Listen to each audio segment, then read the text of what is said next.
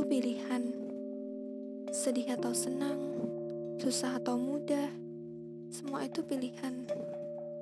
Kamu yang menentukan hidupmu akan seperti apa. Kamu yang menentukan jalan mana yang kamu pilih. Kamu yang menentukan setiap keputusan dalam hidup kamu. Begitu juga orang lain. Semua orang memiliki pilihannya masing-masing. Dan setiap orang juga berhak untuk memilih. Jika pilihannya tidak sesuai dengan pilihanmu, bukan berarti pilihan mereka salah. Mereka lebih tahu apa yang terbaik buat mereka. Mereka juga yang akan menanggung semua konsekuensi dari pilihan mereka.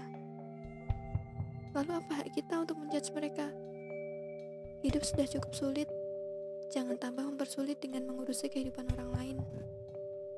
Kita tidak tahu seberapa sulit seseorang dalam menentukan pilihannya. Kita tidak tahu apa saja sudah dia lalui hingga bisa menentukan pilihannya.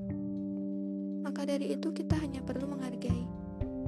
Jika pilihannya tidak sesuai dengan pilihanmu, maka bukan dia yang perlu